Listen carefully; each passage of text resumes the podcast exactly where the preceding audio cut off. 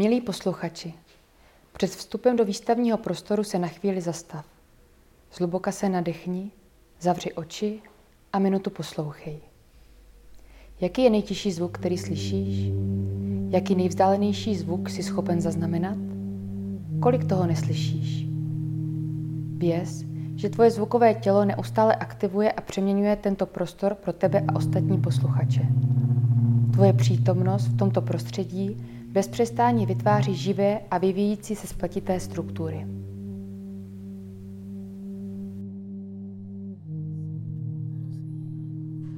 Zapoj se do ní. Nech její tóny, textury a hlasy prosáknout do tvého sluchového pole. Nakloň se.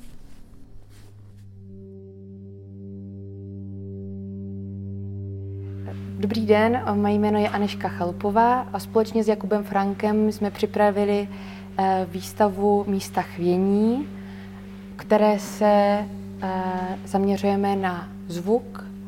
Zvuk jako umělecké médium především.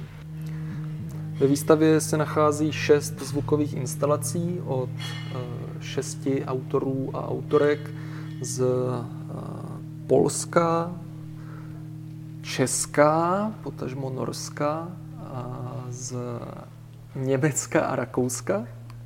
A záměrem té výstavy bylo skutečně představit zvuk jako samostatné médium, zvuk jako médium, které je schopno fungovat podobně jako obraz, podobně jako objekt, socha, jakékoliv prostorové dílo, které je schopno v nás vzbuzovat nějaké estetické požitky, a vyvolávat v nás myšlenky jako jakékoliv jiné médium. A zároveň jsme chtěli také představit zvuk ve těsné návaznosti na e, jeho vztah k prostoru. Takže chceme upozornit na to, na schopnost zvuku transformovat prostor a měnit ta prostředí, ve kterých se zrovna nacházíme. Tudíž ve výstavě se ocitnete v několika zvukových prostředích. Na výstavě je důležitá architektura, kterou připravil sochař a zvukový umělec Matěj Frank. Architektura vznikala v návaznosti na ta díla, respektive ruku v ruce s těmi díly a byla částečně přizpůsobována tak, aby ta díla v ní vyzněla co nejlépe, ale zároveň taky, aby eh, ta díla ovlivňovala, aby eh, ty materiály, ze kterých ta architektura je postavená, ty tvary, aby vlastně vytvářely nějaké přirozené bariéry pro šíření toho zvuku, pro rezonance a pro vnímání samotného toho prostoru. Každé místo, každý moment má své vlastní specifické zvukové prostředí, které je vždy okamžité, a zároveň je různorodé. Je rozdíl v tom, jestli se nacházíme v krajině, v, v šumění lesů, jestli se nacházíme v kavárně mezi cinkáním příborů a hrnků, nebo jestli se nacházíme, řekněme, v jeskyni nebo v nějakém, v nějakém odhlučněném prostoru, kde převládá zvuk z našeho těla, zvuk našeho dýchání, zvuk našeho pohybu. A, a tahle zvuková prostředí jsou něco, co často nevnímáme vědomně, nevnímáme to tak jako zrakem, jsme schopni na něco upírat pozornost, ale často vlastně tu pozornost nejsme schopni na ty správné věmy směřovat. A, a i výstava místa chvění by nám vlastně v té koncentraci na různé zvuky, na různá prostředí měla nějak pomoci, nebo měla by otevřít naše uši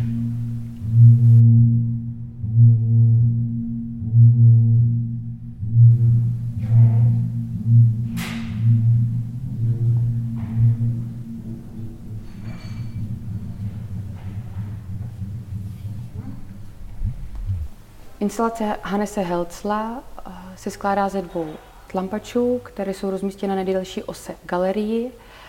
Jednotlivé tlampače si střídají dvě slova, protikladná slova, a například kolik, tolik, jsem tam.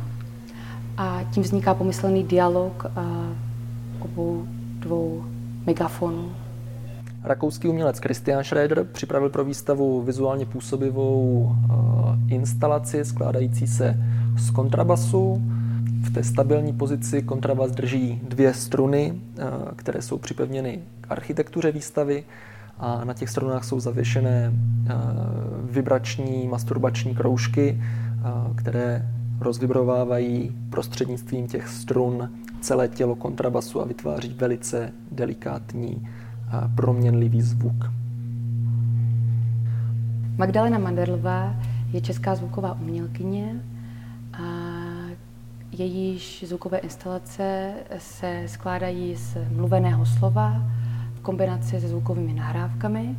Ve výstavě místách viní její instalace přímo napojená na architekturu expozice, speciální kontaktní reproduktory poté eh, rozvibrovávají eh, desky architektury. Gerard Lebik je eh, polský zvukový umělec a hudebník, který často využívá nebo zkoumá mm, prostorové vnímání zvuku, ovlivňování prostoru zvukovými zdroji a s tím stejným pracuje také ve výstavě. Jeho osmikanálová instalace eh, sleduje mm, architektonické prostorové uspořádání výstavy a eh, vlastně provádí eh, diváka, posluchače, návštěvníka výstavou z jednoho bodu do druhého a ovlivňuje jeho poslechové vnímání a taky nějaké akustické, akustickou orientaci v prostoru. Martina Poznánská má ve výstavě tři objekty, tři textilní objekty. Jsou to místa stišení. U těch objektů má vždycky návod na to, jak bychom se měli koncentrovat na naslouchání. Někdy je to naslouchání vlastního těla, někdy je to naslouchání, pozorné naslouchání zvuku kolem nás. Polská umělkyně Kateřina Krakoviak Balka připravila pro výstavu partituru, která je místně spojená s komínem osmičky. Jako zdroj pro partituru vybrala dvě básně od Williama Blakea, které se zabývají dětskou prací čističů komínů. A tu báseň teda přetvořila v textovou partituru. K provedení partitury přizvala performerku, která vstupuje do prostoru toho komína a vlastně svým hlasem v té velice specifické architektuře komína ten komín čistí.